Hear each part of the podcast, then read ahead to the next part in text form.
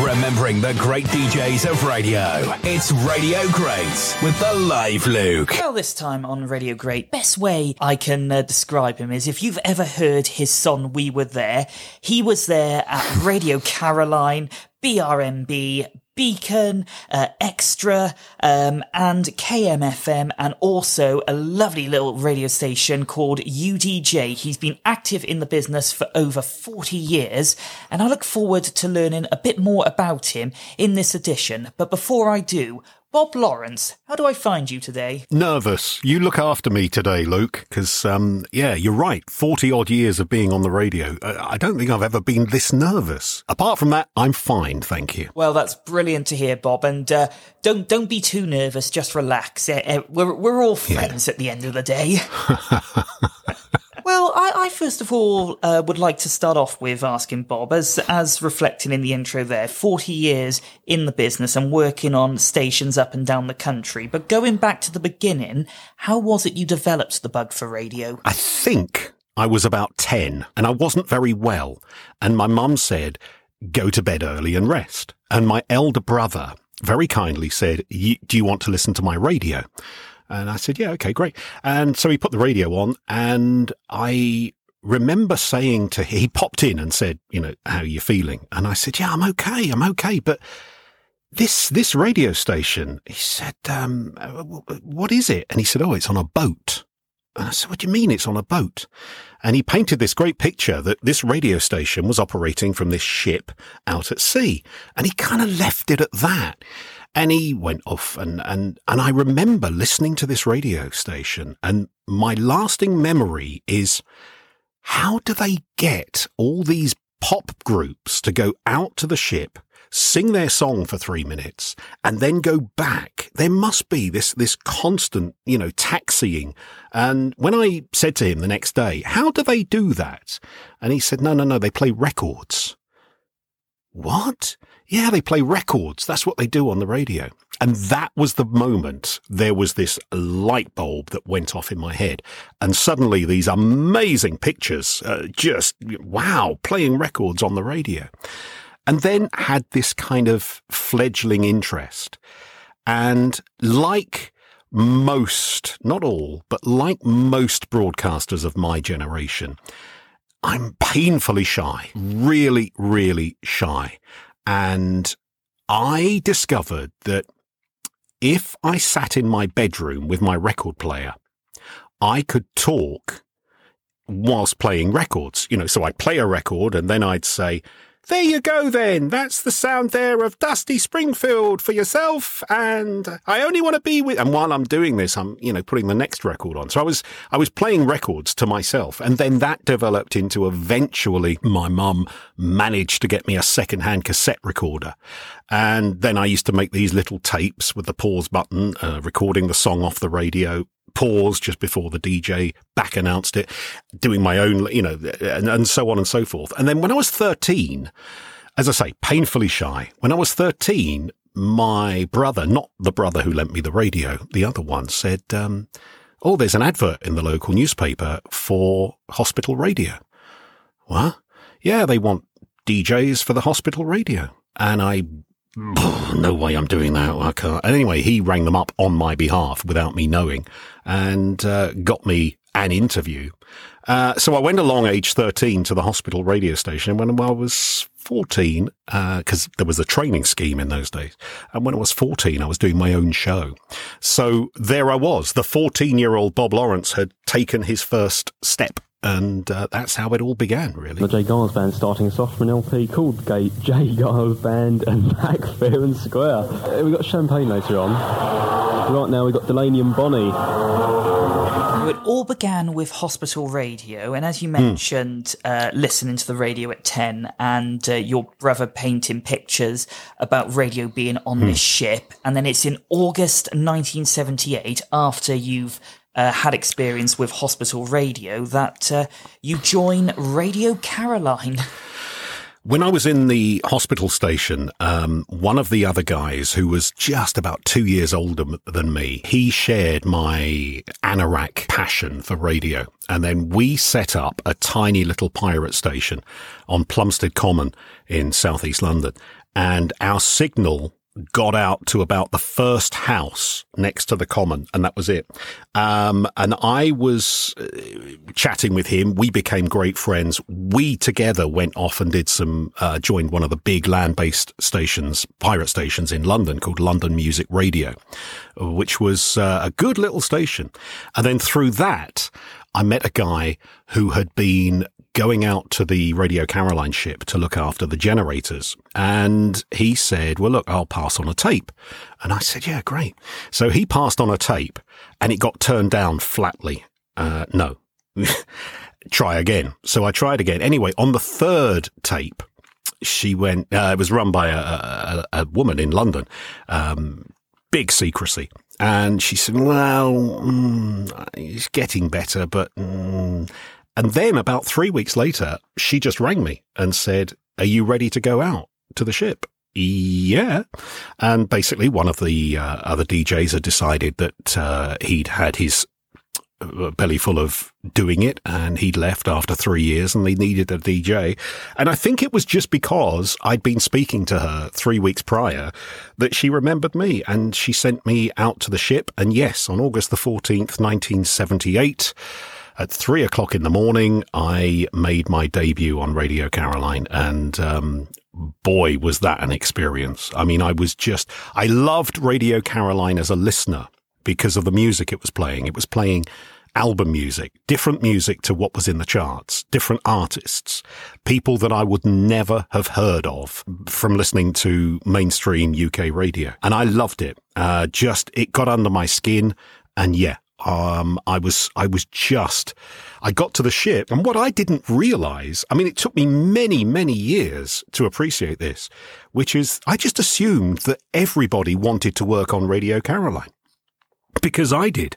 But no, that's not the case. And um, as I found out, some people went out and really couldn't hack living on a ship. We were on board for six weeks at a time, nominally. You know, sometimes it would be five weeks, sometimes it would be seven weeks, but nominally it was you do six weeks on board and then you do six weeks on land and you get paid whilst you're on land for the time that you were on the ship. And uh, it was just the most amazing time, just under two years of my life spent in this. It was, I mean, I, I mentioned, I've, I've written a novel a few years back and it was all based on my experiences of being on Caroline. And as I mentioned in the book, it's, it was just like being in a war film or a James Bond movie because of the legality of the situation. Um, the, the, legality uh, was that it, Radio Caroline, was legal because it was broadcasting outside of the territorial limit in international waters. What wasn't legal was for a British subject, a British passport holder, i.e. me, to work on that station. And so getting to and from the ship was the, the dangerous bit because you run the risk of, of being caught.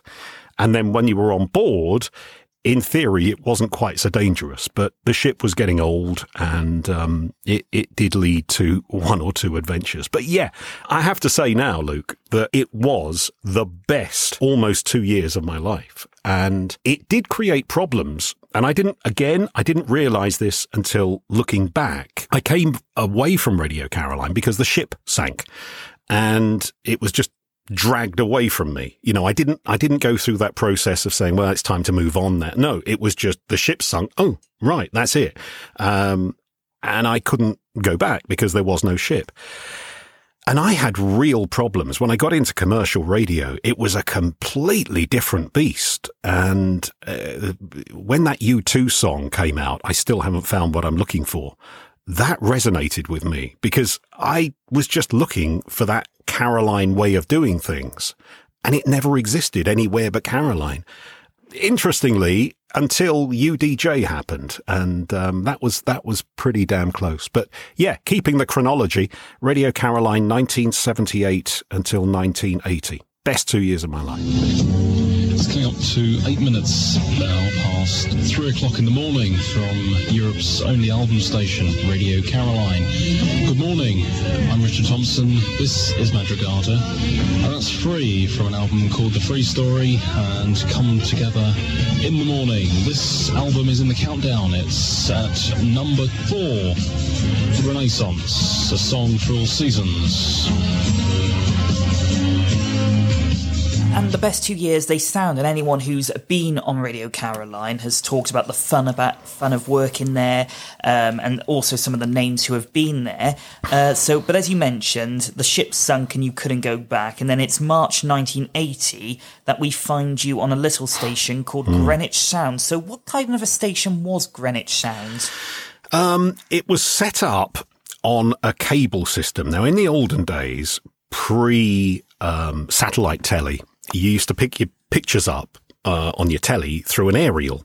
And there were various locations around the UK. Um, from memory, there was Greenwich, Milton Keynes, uh, and a few others, where they set up cable television. This was a fledgling idea which had been, you know, working in North America. So this part of southeast London got cabled up and uh, people received their TV pictures through the cable. Well, they also got their FM radio through the cable, or at least they could pick it up through the cable. Now, the Greenwich Cablevision, as the company was called, provided a local TV channel as well, which broadcast evenings, couple of hours in the evenings, and then through the weekend. And uh, we just said, well, look, when you're not on, rather than carry BBC Radio London on your TV channel, why don't we set up a local radio station? And that was Greenwich Sound, uh, which was, it was far, far, far ahead of its time. And uh, it was well supported by local business. It was commercial and uh, it was a good little station. But, you know, little is the operative word. There were 7,000 subscribers, I think, to the cable. So that was pretty much the extent of the audience. You couldn't really get more than 7,000 until we realized by just driving along the high street in Plumstead, this is part of southeast London.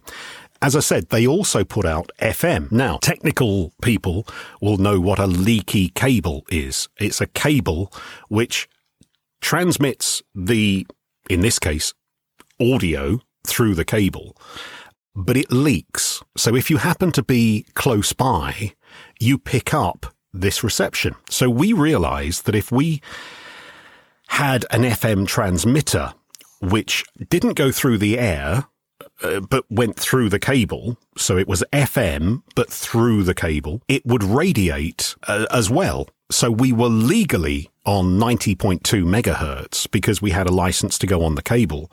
Oh dear, that's a shame. Look, it also gets out and you don't need a cable to listen to us. So we had FM listening as well, which, um, which was a bit of a fluke, but yeah, it was, it was fine. It was good fun.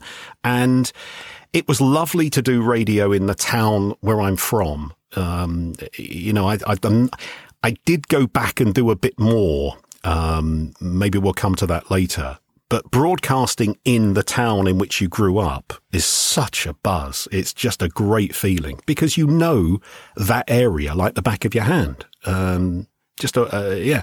So yeah, I did Greenwich Sound. I did the mid morning show, nine till midday and commercial production because I've always been interested in production as well. You know, for me, it's not just being on the radio. For me, it's radio. It's all aspects of radio that, that really excite me.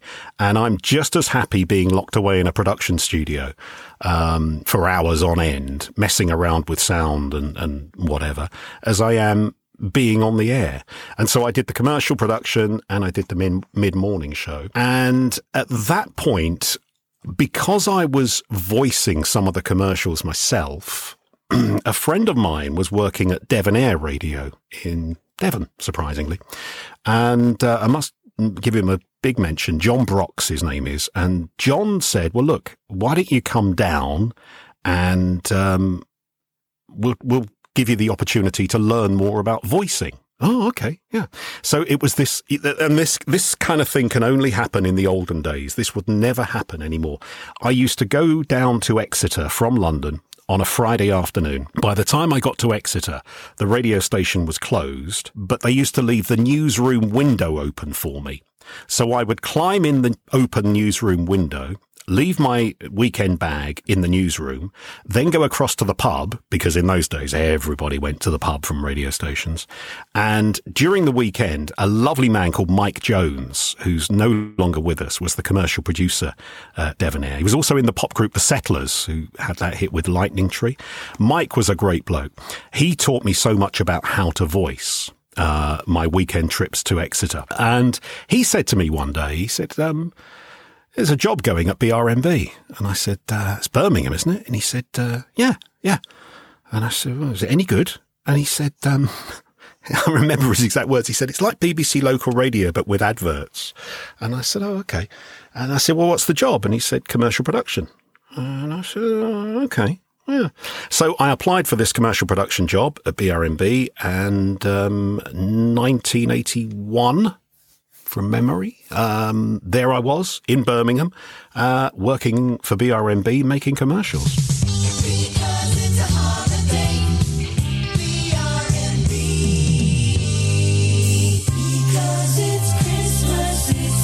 Also right in thinking when you get to Birmingham, you are also taking, uh, you're also getting a little bit of a stint as a relief presenter as well. Yeah, that was that was interesting because I got the job as a producer, and as I say, you know, for me, being on the air, you know, it's all part of the same thing.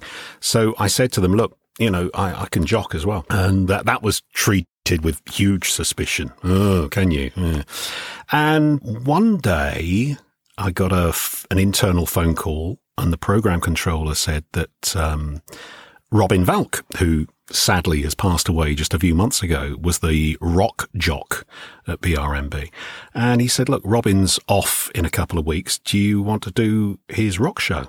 Yeah, is the Pope a Catholic and all that stuff? Um, and so suddenly, out of the blue, there I was doing this uh, rock show on BRMB. And um, it uh, from that I I then became yeah swing jock and you know filling in when people were away and um, when they were on holiday and whatever. Um, yeah, yeah. So I I, I did uh, the two things, producing and presenting. Well, I have to ask, can you remember that first show you did on BRMB and what was it like? I do remember it. First record was David Bowie's Modern Love. And I was terrified. Um, the reason I was terrified was not the equipment, not the fact that it was, you know, two and a half million TSA. Uh, it was just because there were live football reports coming in because there was a football ma- uh, match at Birmingham City that night. Now, again, that didn't phase me. What phased me was that in those days, pay attention, Luke, here's a history lesson. In those days, whenever you played any music on the radio, you had to write out what we called a PRS log. And that was the title of the song, the artist, the composers, the publishers, the record label, the record number, and the duration that that music played for. So I started the show, written, Mm, modern love, David Bowie, writer Bowie, and, and then the next one, then the next one. And then I had to do the football report. And BRMB were really hot on this. And if there was any music playing in the stadium, so when the reporter came in and you could hear in the background, I had to log that. I don't know what it is. What is that? I don't know. We didn't have Shazam in those days.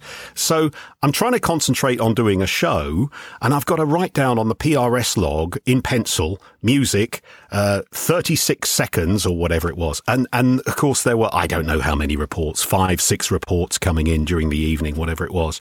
And it was that part of it that, that, that freaked me out. Oh, in fact, I can feel my stomach knotting just remembering the old PRS reports of the olden days.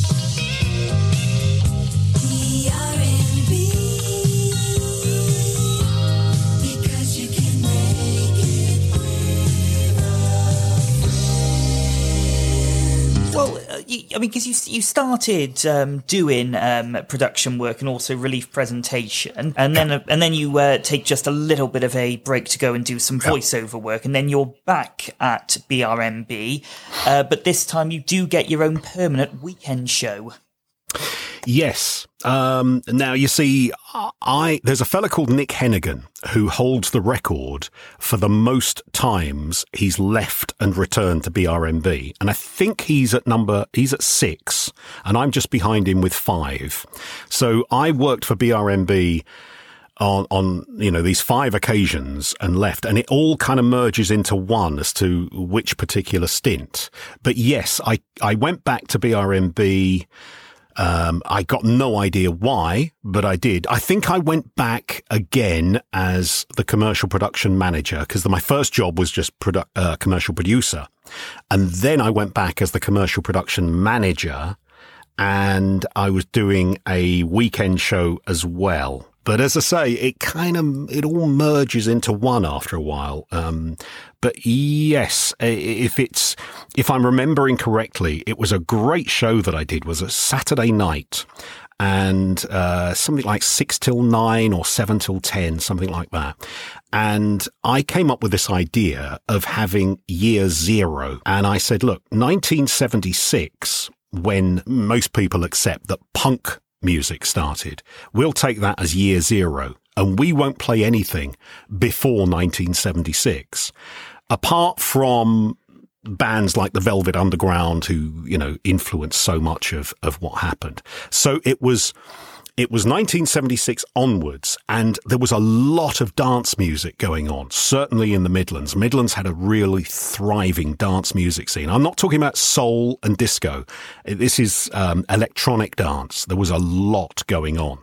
And I didn't really know, well, I knew it, but I didn't understand the scene because I've never been a, a, club person.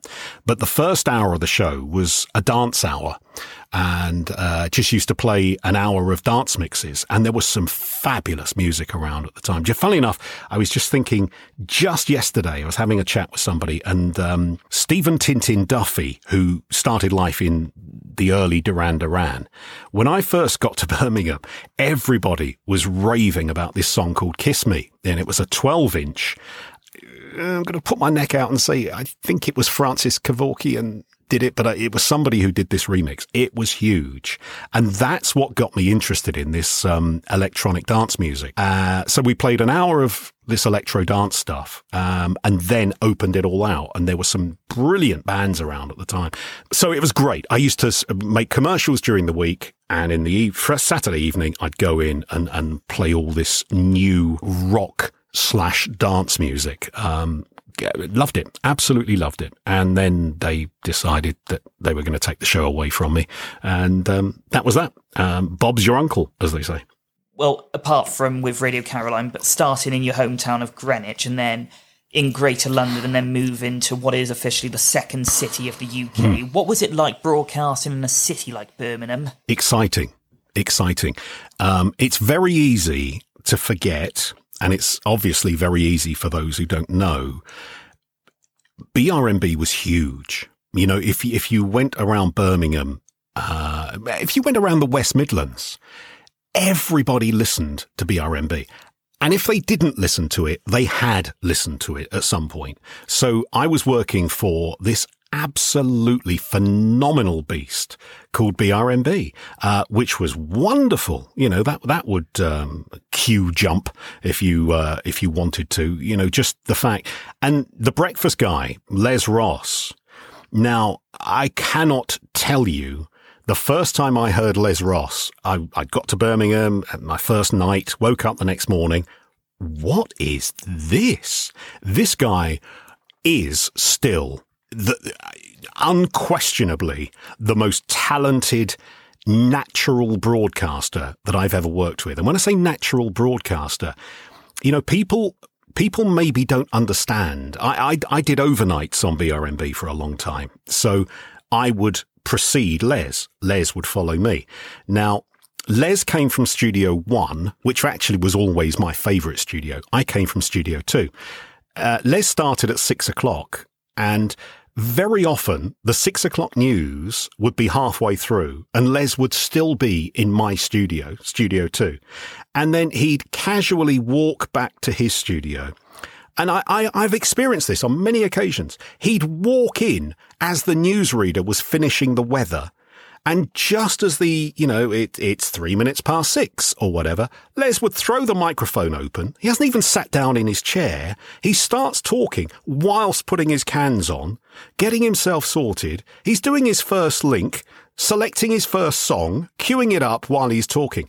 And yet what you hear on the air is just fabulous. And, and it was a, it, I hated I've spoken to many people who did overnights on BRMB and we all agree the last hour, five till six, was the worst one. And more importantly, you knew that at six o'clock, Les was, however good you were, Les was going to blow you out of the water. Um, so it was, it was interesting to hear Les because in London, we didn't have any radio like that. We didn't have anyone who, clearly didn't work to a format, just opened the microphone and spoke and engaged with the audience.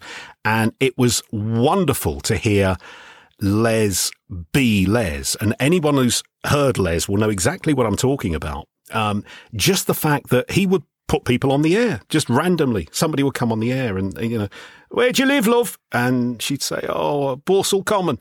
Oh, my auntie Sybil used to live in Balsall and, and it's true, you know. And he'd talk about, do, do you remember the uh, news agents on the corner? That was my uncle, or whatever. You know, all this kind of stuff. Just real local broadcasting, but not local broadcasting like I'd heard it on BBC Radio London. Though this was just a, a, local lad engaging with his audience taught me so much. I learnt so much from Les. Yeah, huge station, huge transmission area, big and powerful BRMB. Clutter free 103 Beacon Radio and Shropshire's top 30. At 30, it's the Cutting Through. At 29, Jelly Bean. At 28, the Hooters. At 27, Shakin' Stevens. The Tams are at 26. The Smiths at 25. Blue Mercedes at 24. Paul McCartney at 23. Fleetwood Mac at 22, George Michael 21, Eric B and Rakim at 20, the House Martins at 19, Boy George at 18, Freddie Mercury at 17, at 16 it's Bananarama, the Bee Gees at 15, and Barry White is at 14. We're going to have dinner with Gershwin after the news. Direct from John Warner's satellite Meteosat 2, the county's most accurate weather. Mainly cloudy today, a few spots of rain dotted here and there. The high about six degrees. In fact, we've reached that. Whitchurch has six, Ellesmere has six, and here at Beacon 103, we have six degrees Celsius. We're also at number 13 on Shropshire's top 30.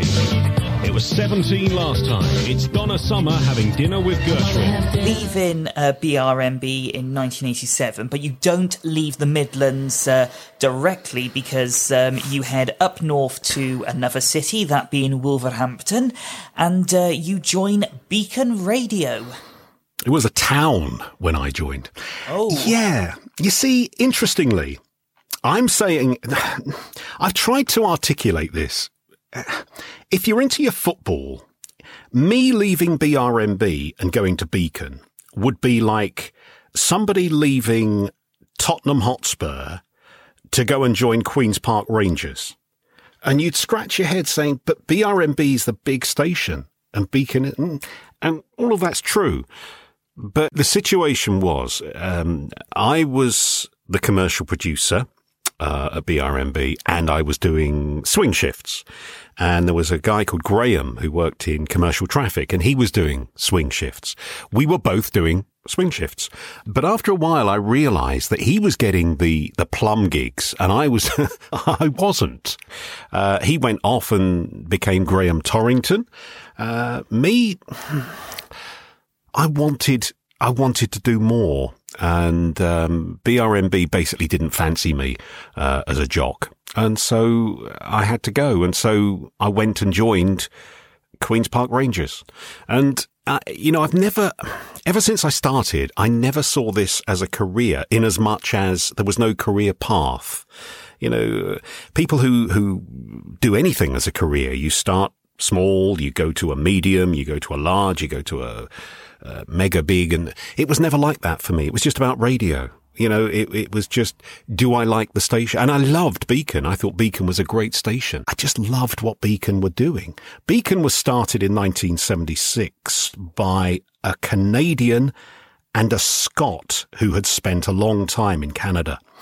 And they were real mavericks. They were real rebels. They'd long gone by the time I got to Beacon, but there was still an element of mavericity, is there such a word, um, about the place. Uh, the program controller didn't have an office through choice. The program controller had a desk in the jock's office through choice. Um, now that I negotiated with Beacon that I was going to go across and basically do what I was doing at BRMB, which is uh, make commercials and do some programs. Well, I was due to start on the Monday morning. On the Friday, I was out walking the dog, got back Friday afternoon, and um, there was a. You're too young to remember this, Luke, but in the olden days, we had a thing called a, an answer phone. And uh, my little answer phone thing was flashing. There was a message on it. So I pressed the play button, and it said something like, Hello, bub. This is Alan. Um, as of Monday, I'm the new managing director of Beacon Radio, and uh, your first day is Monday. So just thought I'd introduce myself, and I'll see you Monday morning. Oh, okay. So I'd done the negotiation with the previous uh, managing director and program director, but actually they weren't going to be there on my first day. Okay, fine. So I pitch up on the Monday, introduce myself. Fine, okay, good. About ten past nine, I wander into uh, the program director a fella called Pete Wagstaff. Uh, and I said, uh, hello, this is who I am. Oh, yeah, right, fine. I said, um, I'm sure it'll be in the paperwork somewhere, but I'm coming to do programs as well. No, you're not. Uh, yeah, I am. No, you're not, mate. I said, um, well, okay, but that's uh, what, what, pardon? And he said, uh, I've never heard you. I said, well, I've been on BRMB for however many years. Well, I've never heard you. Have you got a cassette? I said, yeah, I've got a cassette at home. I'll, I'll bring it in. So uh, the next morning, the Tuesday morning, I walked into his office. Here's the cassette, Pete. Oh, okay, right. So I walked out. Ten minutes later, my office door opens. He walks in, throws the cassette at me, and he says the immortal words, You're not going to be on this station. And I said, No, no, you, you don't understand. That's one of the reasons I've come here. He said, Look, I'm the program director, and you ain't going to be on my station. Right. Okay. So I am one full day and about 20 minutes or so into the second day at this radio station. I've just left BRMB, the major market station down the road to come here and I ain't going to get on the air. So I said to him, well, look, I mean, credit to him. He, he you know, I, I, got on really well with him. I, I, I really well. Uh, credit to him. He said, um, well, look, do you know Chris Ashley? And I said, well, I don't know him, but I know who he is. Yeah. He said, well, Chris Ashley's program director at Red Dragon Radio in Cardiff. I said, oh, yeah. He said, he's looking for jocks. Give him a call. So I rang Chris Ashley on my second day at Beacon Radio. And he said, ah, I was looking for jocks, but I'm not anymore. Ah, okay. So I thought, well, there's nothing I can do. And lunchtime appears on this second day. And I get an internal phone call from the managing director. Can you come and see me? I said, yeah. So I went in to see him and opened his door and he said, um, well, this is good, isn't it? I said, what's that? He said, uh, you've been here one and a half days and already you're looking for another job. I said, well, I'm not with you. He said, uh, Red Dragon Radio? You're looking for a job at Red Dragon? I said, no, no, no. And I went through the whole story. Um, the funniest part of this is the ending to this because roll on a few months and Pete Wagstaff refused to put me on it.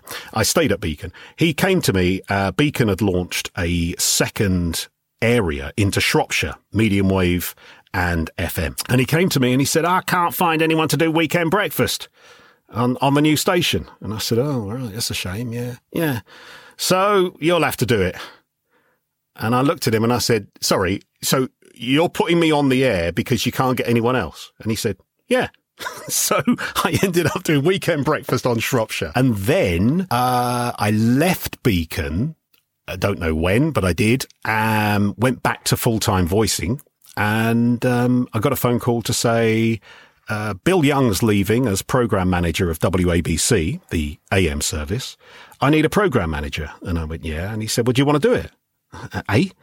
Yeah. So he offered me program manager of WABC, which at the time was a radio station playing swing and big band and the crooners, Matt Monro, Frank Sinatra. And it was a lovely job. I really enjoyed it. It was hard work. It was before the advent of computerized playlists. So one of my jobs was to program with a pen and paper 24 hours of music for the radio station. Here at Beacon 103, we're looking at Shropshire's top 30. We do so every Sunday between midday and 2, and let's have a look at what numbers we've got through so far.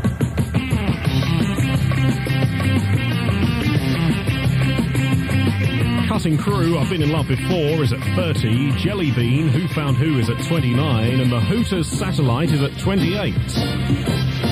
At 27, it's Shakin' Stevens. What do you want to make those eyes at me for? There ain't nothing like shagging. The Tams is at 26.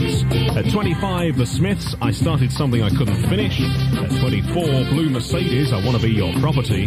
Paul McCartney. Once upon a long ago is at 23. Fleetwood Mac's Little Lies is at 22. George Michael's Faith is at 21. And Eric B and Rakim Paid in Full is at number 20. At 19, it's the Housemartinsonville. Boy George, To Be Reborn, is at number 18. Freddie Mercury and Montserrat Caballé. Barcelona is at 17. And Bananarama, Mr. Sleaze and Love in the First Degree is at 16. Bee a former number one, You Win Again, is at 15. Barry White, Show You Right at 14. 13, Dinner with Gershwin, Donna Summer. Maxi Priest, Some Guys Have All the Luck is at 12. And Mirage, Jack Mix 4 is at number 11. I have to ask about WABC uh, it being the AM station because I read somewhere wasn't that originally supposed to be the name for Beacon when that launched, but then there was some issue regarding they wouldn't allow, the ILR wouldn't allow a four letter. Yeah, well, well, they let BRMB call themselves BRMB. Um, I believe that's because BRMB was the telex um, uh, abbreviation for Birmingham something. I don't know. But yes, I mean, from what I can gather, and as I say, the, the Canadians had gone by the time I got there, but from what I can gather, they wanted to call it WABC and they said to the, well, the IBA, as it was then, the uh, forerunner of Ofcom, they said to the IBA, uh, it stands for Wolverhampton and Black Country. WABC. Um, but if the legend is true, the IBA said no, you can't. But um, by the time the splits between AM and FM happened, uh, whoever it was, I think it was the radio authority at the time, were far more lenient, and uh, so it was it was nice and easy radio WABC, and of course we went off and got uh, resings of all the uh, WABC New York '77 WABC jingles, great jingles, just wonderful, and that, you know, for an anorak to be able to sit there on a live radio show and play WABC jingles legitimately, what a thrill that was. It was Louis Armstrong, firstly, and Mack the Knife, and then Dusty Springfield, and Losing You. And if you get, uh, you can buy videos now of Ready, Steady, Go, the old pop show from the 60s. And if you get one of them, there's a clip of her singing that uh, on video, and somebody rather cheekily touches her bum also have to ask uh, you were doing the mid morning show. Hmm. What was that like? Yeah, it's interesting. When I look back, when I look back on my career, it's interesting that I always seem to pitch up on mid mornings. Um, what was it like? It was wonderful. It was really, really wonderful. Um, because the audience was a, a, an older audience. As I say, at the time we were playing Sinatra and the older audience just embraced this radio station because suddenly they had a station which was directly aimed at them. There was none of this pesky pop music. It was just this, this music. And I can't tell you, it was so similar to the reaction that I used to get on Caroline because Caroline again, as I said, it was it was playing album music which nobody else was playing, and so anybody who listened to it knew the value of it and they appreciated it and they let us know. And it was exactly the same with WABC. And yeah, I I, I thoroughly enjoyed it. Uh, uh, if I'm going to be completely honest, which I feel I have to be, there were times once you've done a few shows where you are limited in your musical style, your musical genre. But overall, I absolutely loved it. It was great. And um, some, some great DJs as well uh, who uh, generally embrace the whole concept. It's, it, it's hard to explain, but prior to splitting between AM and FM, commercial radio DJs in the 80s and the 90s were a particular breed in the main. There was the, there was the first generation who had come through. And then there was the second generation. And that second generation really learnt everything from the commercial radio stations. So everything they knew, everything they believed was just what they've done. And it's that thing about, you know, we do it this way because this is how we do it. Um, with WABC, we kind of brought some people in who hadn't done that. We brought a guy up, um, uh, yet another one who's no longer with us, guy called Tony O'Reilly, who was this um, Irish guy. Uh, he worked on the Voice of Peace down in the Middle East. And as with most Irish people, he just had that gift of the gab and he had that really, you know, it, he could just read from the telephone book and you'd be going, yeah, yeah, tell me more, tell me more. Um, really engaging. And he was slightly older than uh, your average DJ. So he had a more of an understanding of the music as well. Uh, it was great. It was a great little station. It really was. And then it, and then it kind of went wrong because they turned it into a gold station, um, as opposed to what it was. And that's when it kind of got diluted a bit. And they also changed the area. They went from Wolverhampton and the Black Country. If you don't know the geography of the West Midlands, um, you've got the big major conurbation of Birmingham. You keep going north, you've got Wolverhampton, and, and what surrounds it is known as the Black Country. Now, people in the Black Country are very, pr- to this day, they are very proud people, but they are proud of being Black Country people they don't see Birmingham as being anything at all to do with them. And the radio station made the, I think, the uh, fatal move of going on air and saying Birmingham and the Black Country. Um, and it, that combined with, you know, playing Lulu records and, and the Dave Clark Five, it, it lost its um, identity. And that, that was a big shame, I think. Oh, it's just one of those songs. One of those. Oh songs. You know the ones I mean. Carly Simon, the future Mrs. Bob Lawrence, and You Have to Hurt. It's from an LP called Coming Around Again. Just sitting here, I've been off for a week, as you know, or the best part of a week anyway. And uh, I was just sitting here reacclimatizing myself, it's a big word, myself, uh, to the studio and looking around. And where we uh, keep all the postcards, you've heard us mention these picture postcards that we've been sent from whoever's gone away. Uh, thanks for the cards, by the way. There's a whole wall of them uh, and I was just looking at one and I thought, well, that's a strange one. So I got up out of my seat, walked over, and it's not actually a postcard at all. It's actually a, actually a photograph of a lady in a bikini. Now, your guess is as good as mine. I haven't got a clue. Uh, there's nothing written on it at all. Just a lady in a bikini, and it's a, it's a proper photograph. So uh, we'll have to do some investigative, investigative, investigative, I can never say this, investigative journalism easier to do than say. So you leave um, way back and Wolverhampton in the in February of 1991, and then you go uh, head back down to Birmingham. Uh, this time with a little station called Buzz FM. Now, am I right yeah. in thinking this was the forerunner for what would later become Capital Extra? You see, this is really interesting. Uh, so I got to the stage where I had to leave WABC because, as I said, I, I just felt I couldn't continue there. So I left, and a pal of mine was working at Buzz and said, um, uh, "There's um, a gig going here."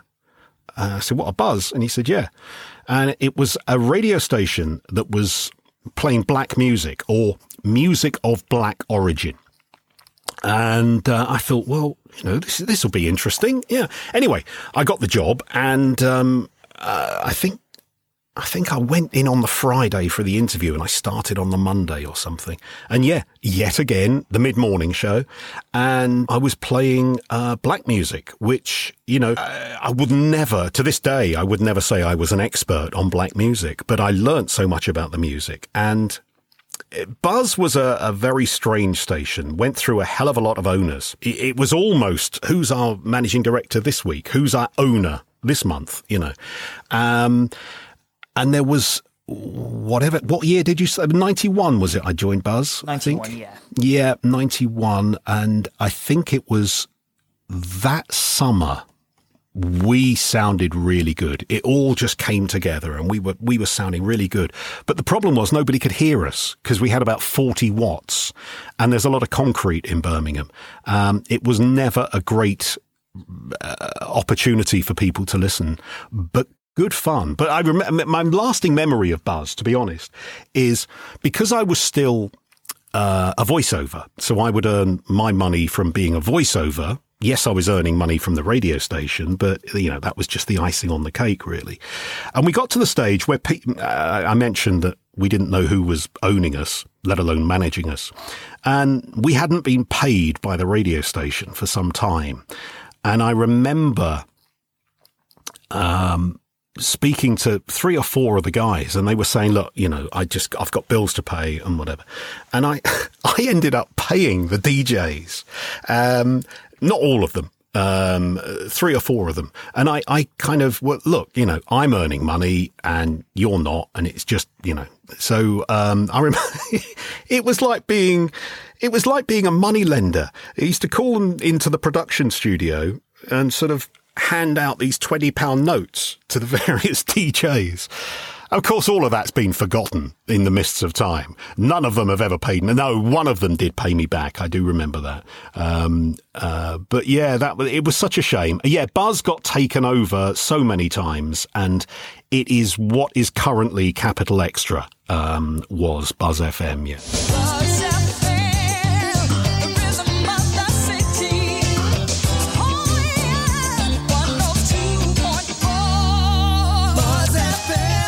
leaving Buzz in April 92, you uh, head back to BRMB. Again. Again. um, I got a phone call. I was doing mid mornings at Buzz. I got a phone call, um, and the bloke on the end of the phone said, uh, It's Alan Carruthers. Can you speak? And I said, Yes. Alan Carruthers was the program manager at BRMB and he said, um, "We want you to come back, and we want you to do Friday late show, Saturday late show, Sunday rock show." Well, musically, that was oh, sorry, and the Friday and Saturday is an adult format. We want you to play Jackson Browne and Steely Dan and America, and and it was wow. This is just this is what I want to do and it's BRMB. And um, so, you know, it wasn't a hard sell. It was just, yep, I'm there. Uh, so I went across and I had a lovely time. Voiceover during the week, earning money, uh, weekends, having fun, still earning money at BRMB, Friday night, Saturday night, late show, all this music that I loved, Sunday night, cranking up this rock. Um, it was fantastic until Capital Radio took over and Capital Radio bought uh, basically all the radio stations in the Midlands, uh, including BRMB. And um, I was one of the very first casualties. You're not staying, you're on your bike. So I was gone, and they replaced my shows with love songs presented by a really, really good friend of mine. And um, um, to this day, people outside of radio say, well, you know, that must have been awful. Your friend taking it. No, you know, that's the nature of the game. You know, what's he going to do? Say, no, I'm not doing that gig because Bob's my friend. Of course not. But um, yeah, so it was the complete antithesis of what I was doing, and, and it became love songs. So I didn't know what to do. And I got a phone call from somebody saying, John Evington, yet another one who's no longer with us. John Evington at Signal Radio is looking for somebody to do the weekend late show. Exactly what you were doing at BRMB, uh, except it wasn't musically, but it was Friday, Saturday, Sunday. So I did that, and I don't know how long I did that for. Uh, it wasn't a huge amount of time, but uh, I worked at Signal um, in Stoke on Trent. Uh, didn't enjoy it because I always felt the, the the the building was haunted and uh, being there late at night on your own, uh, I was never at, at my best. Um, but yeah, I, I, did signal. BRMB FM, Tears for Fears, when there were uh, two of them, seems a long time ago. Tears for Fears and Mad World. Uh, the final uh, Bob Lawrence program from BRMB FM, which means it's uh, the final track from our final featured classic album. tonight's classic album is from Bruce Springsteen the Tunnel of Love album. Well, the times do did change because in 1999 you accept a 12 month contract uh, with a station called Fosseway in uh, mm. Leicestershire. I was living uh, at the time in a little village, and if you went about a mile and a half down the road, you got to uh, is it four or five it was a point where four or five different counties met, and one of them was Leicestershire. And um, Fosseway was coming up um, uh, in Leicestershire in a place called Hinckley. And um, I did Saturday breakfast and Sunday afternoon oldies show. That was an interesting time because that was part of the Lincs FM group.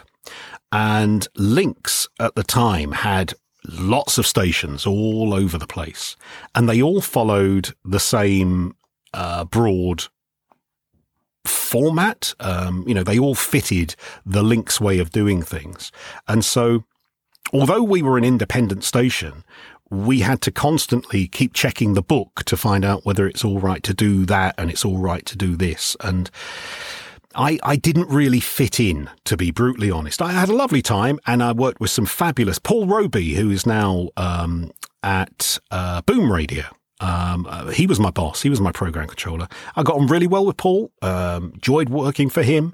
Um, but I didn't really fit in with the Lincs ethos. You know, the Lincs ethos was very safe. It was, you know, there, there was problems because I'd used the word uh, spit on the air. And I, I got into not hot water, but I was advised not to use the word spit on the air because it could embarrass people.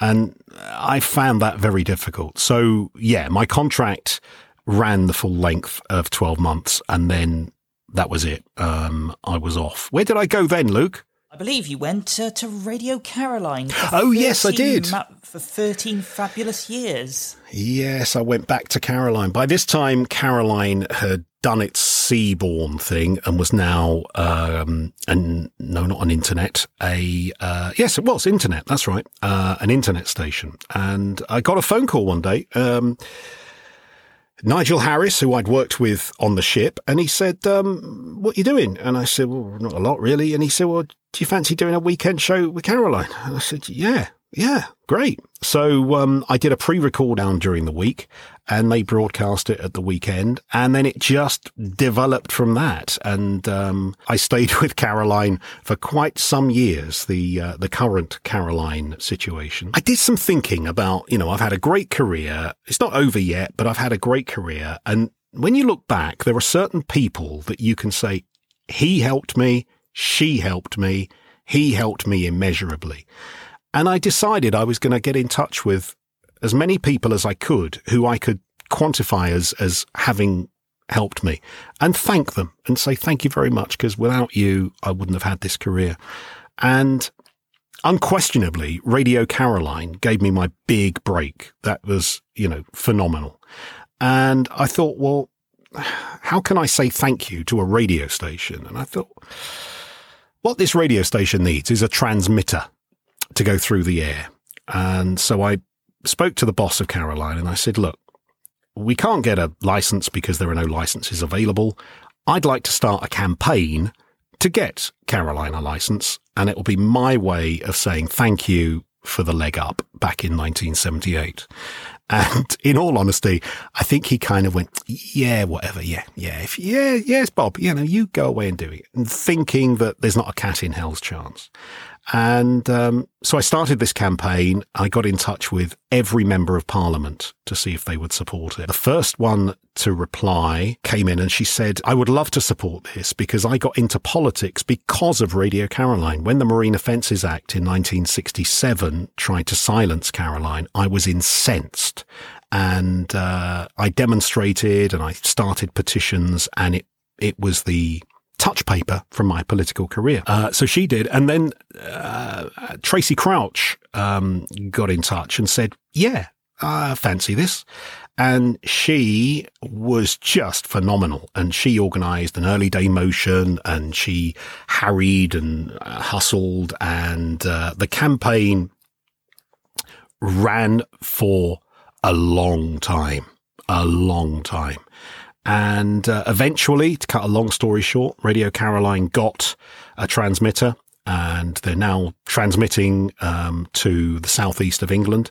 And and I'm so grateful that they have. Um, I just think it's my little bit to say thank you because without Caroline, probably, probably nothing would have happened in my career because in those days, you know, where could you go to get a, a leg up? It, there were very, very few radio stations around, and those that were, you know, it was it was really difficult to get into. So, um, very, very, very chuffed that Caroline's on the air now. Start your day the Bob Lawrence way. The silky sound of a man about town Bob Lawrence, the cool sound. Bob Lawrence on United DJ Radio. Start your day the Bob Lawrence way. Start your day the Bob Lawrence way. Well, you've done um, a few other bits and bobs for other different stations. Um, including Fosseway Radio and also Millennium and um, also K- KMFM in Kent. yeah. um, but in, it's in April 2019 that Tony Prince is setting up a new radio station uh, called UDJ, and uh, he brings you along uh, alongside other big names like Mike Read. Um, and other heritage names. So, how was it UDJ started? Tony Prince basically decided that the time was right for internet radio. And this was a chance to set a station up and be in at the beginning of the whole internet radio boom.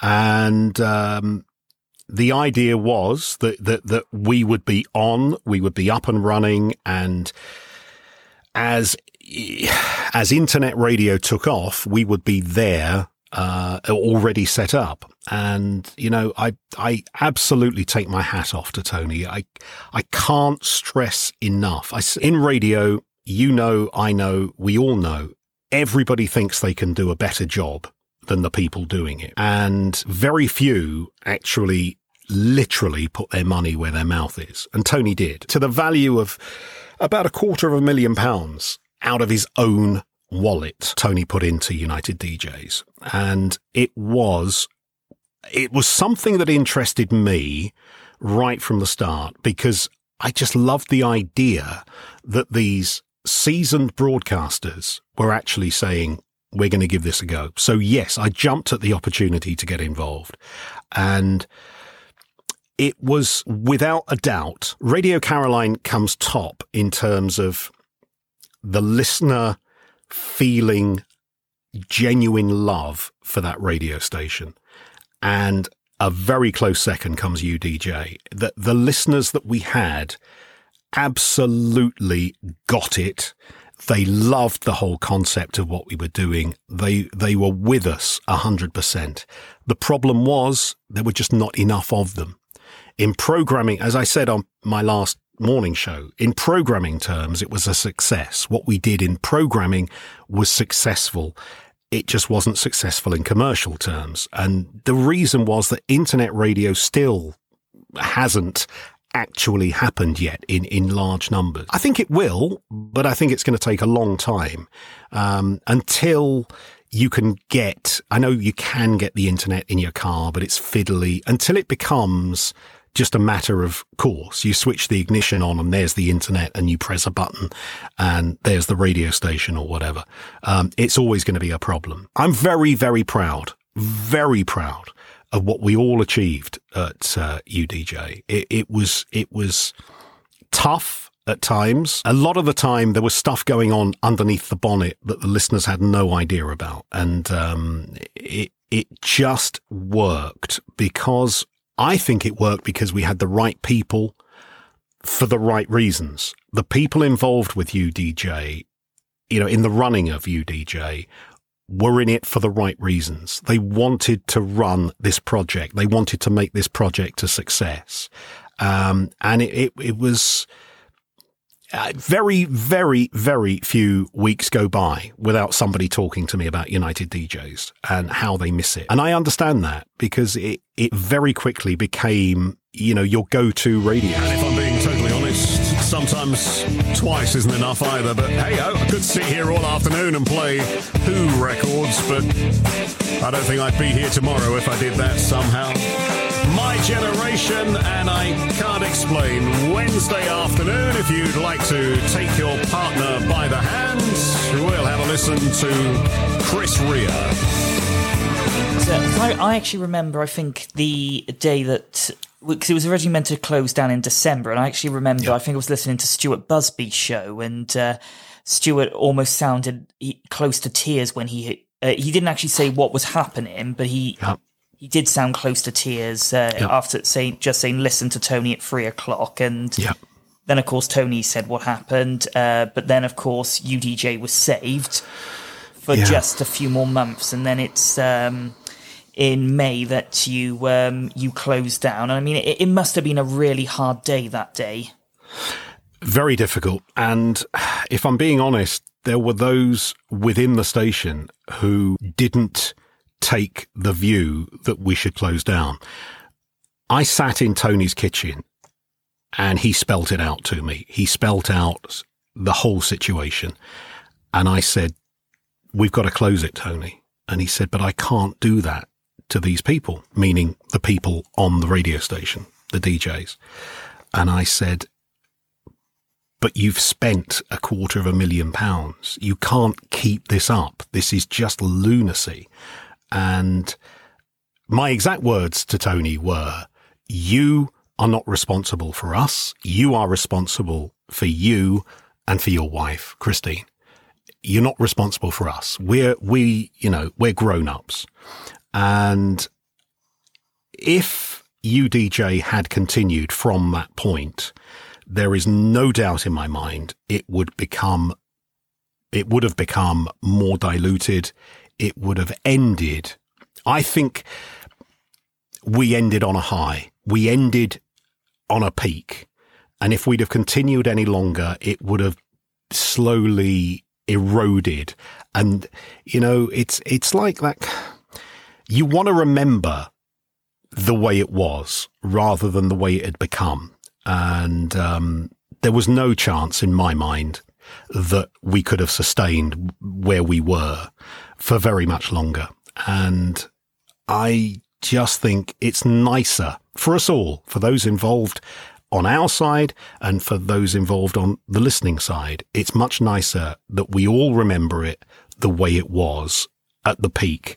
And, um, yeah, it meant, I mean, hugely sad. And, you know, you mentioned Stuart close to tears. You know, he, he's not the only one. Trust me. I mean, you know, the, the, um, I think a lot of Kleenex must have no- noticed a big rise in their sales at that period because it was just, it had become a way of life and it had become something very, very special for all of us, the listeners included. And one of the things that many listeners say, because we went through um, the lockdown together, and they all say, you know, you got us through lockdown. You got us, and, and, and they think I'm just coming out with a platitude, but it works both ways. And, you know, I was on my own in my home, getting up to do a radio show. And like everybody, I felt the effects of lockdown. I felt the, the growing concern, the fear, the when will I ever see my loved ones again, all of that.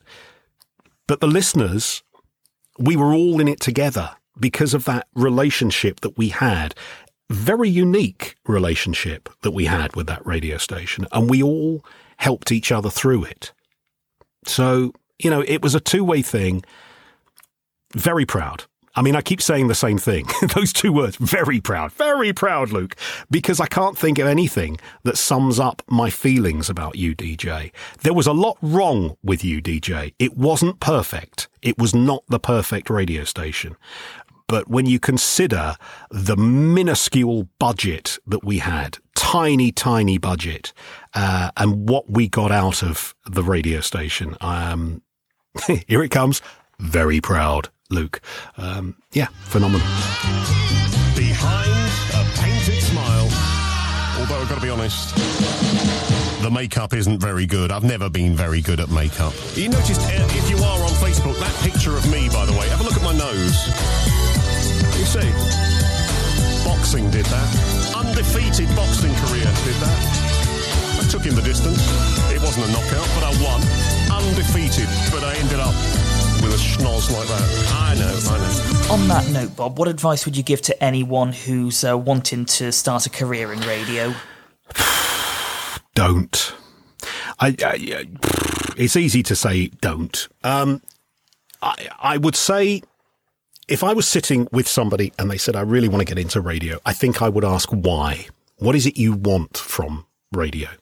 Now, you see, with me, I have vivid memories of being in the fourth form at school in a science lesson, which was going over my head.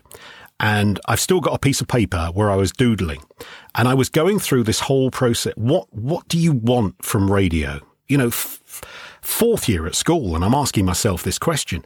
And I thought, you know, do you want, do you want a career? Do you want to be a manager? And, and I was never interested in managing a station. You know, uh, Phil Riley, who runs Boom Radio, I worked with Phil at BRMB, and it was obvious, even in those days, that Phil was interested in the, the management side.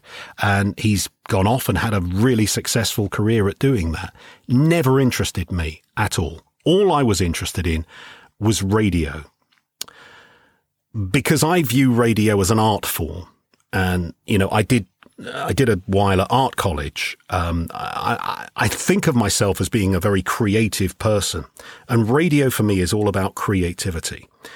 So, what do you want from radio? Do you want to be creative? If you want to be creative in radio, I would suggest that presenting is probably not the best avenue for you. It might be that you go into production. It might be that you go into program production, but being a radio presenter now, and I'm generalizing, is pretty much like being a voiceover. Somebody will give you a script that they've written. I mean, you know, this is kind of figurative to a certain extent. Uh, somebody will tell you how long you've got to, to speak those words and when you speak. And that's pretty much what radio is. I'm sure there is an argument that says, yeah, but those are the rules. You can be creative within those parameters. That's a separate argument. Fine. If you want to be creative, radio may not be, uh, sorry, presentation may not be your best avenue.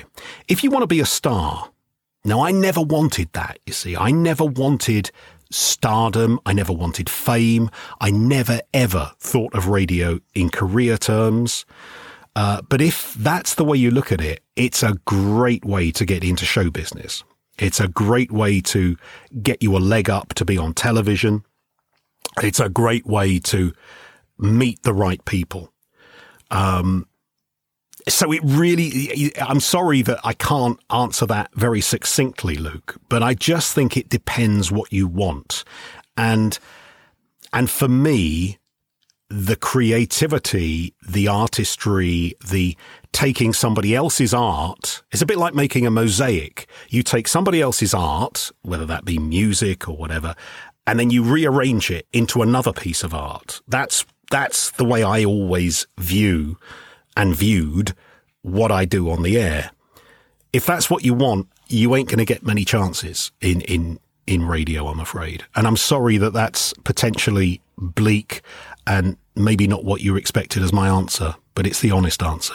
Well, that's okay, Bob, but maybe you could uh, answer this one, though. Uh, who was your radio great? I've thought long and hard about this, and there are three.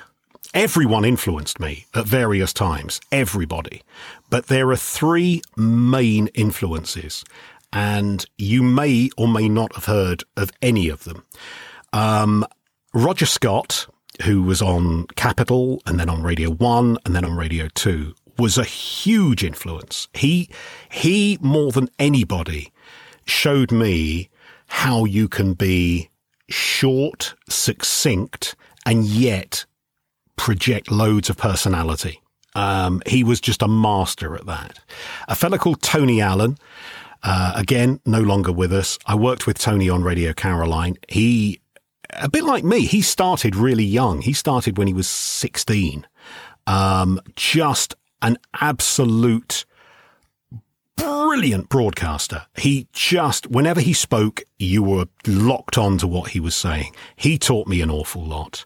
Um, and a guy, Scots guy called Brian McKenzie, who again, he worked on a pop radio station, Radio North Sea International, playing pop records. And yet he managed to come across as this really caring, individual without being soppy about it. Um, if you ever get an opportunity to listen to recordings of Brian McKenzie on Radio North Sea, you'll get it. So it's really an amalgam of those three. There are others, but those are the three main Roger Scott, Tony Allen, and Brian McKenzie. Well, Bob Lawrence, thank you ever so much for joining me on this edition of Radio Greats today. Pleasure. Absolute pleasure. You're the first, the last, my everything. Barry White.